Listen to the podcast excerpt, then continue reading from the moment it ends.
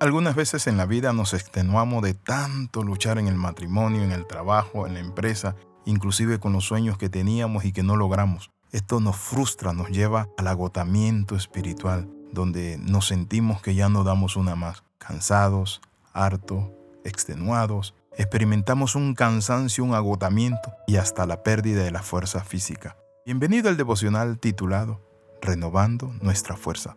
La Biblia dice que el Señor renueva nuestras fuerzas como la del águila. Cuando llegamos a este tiempo de agotamiento ocurre cuando estamos en situaciones extenuantes, cuando estamos sintiéndonos rodeados de enemigos, de situaciones que no podemos manejar. ¿Está usted pasando eso? Quizás usted me dice, pastor, yo no puedo dormir, pastor, es que hay tantos problemas, tantas situaciones, carencia que no sé cómo salir. Es allí donde nosotros tenemos que adueñarnos de una palabra. La palabra la dio nuestro Señor Jesucristo en Mateo capítulo 11, versículo el 28 al 29. ¿Saben qué dijo el Señor? Venid a mí todos los que estáis trabajados y cargados, y yo os haré descansar. Llevad mi yugo sobre vosotros, y aprended de mí que soy manso y humilde de corazón, y hallaréis descanso para vuestras almas. El Señor nos está invitando para que nosotros traigamos a Él todo ese trabajo, esa carga, ese cansancio. Ahora, ¿cómo podemos nosotros darle esa carga al Señor? Es por la fe, es creyendo que Él está allí. Por eso en el libro de Hebreos dice que debemos acercarnos confiadamente al trono de la gracia para hallar el oportuno socorro. Usted no puede con su fuerza, por mucho que luche. En cierta ocasión yo recuerdo que estaba extenuado de tantas pruebas y dificultades. No podía conciliar el sueño, ni la comida le sentía sabor. Era un momento tan difícil, me torturaba al mediodía, en la mañana, en la tarde, en la noche.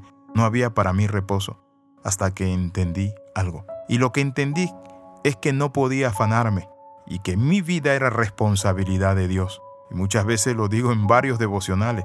Cuando aprendí que Dios era el responsable de mi vida, cuando aprendí que Él era mi Salvador, mi Rey, mi proveedor, mi sanador, Él es el que me ayuda en todas las pruebas. Mi Jiré significa proveedor pero también mi Chadai, mi Todopoderoso. Entonces pude salir avante.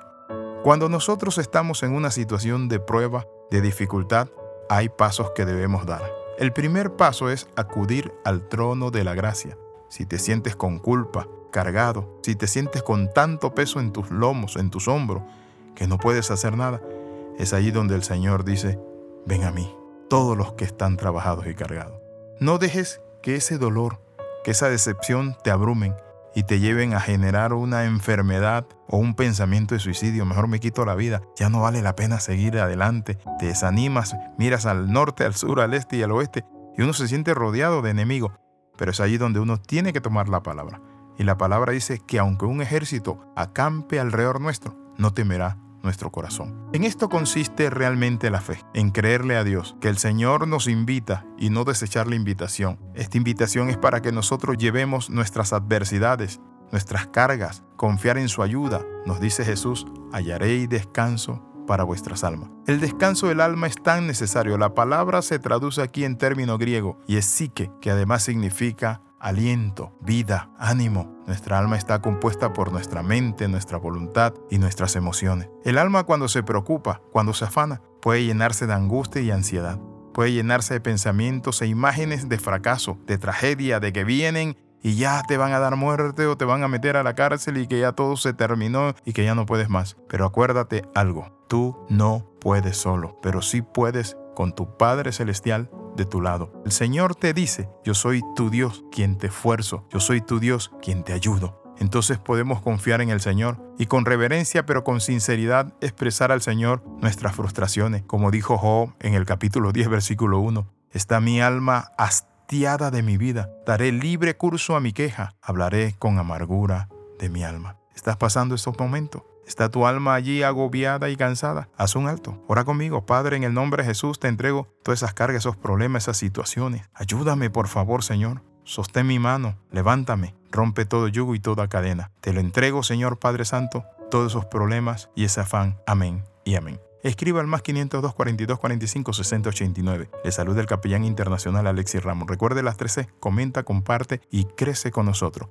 Bendiciones del Dios Altísimo. Nos vemos en el próximo devocional.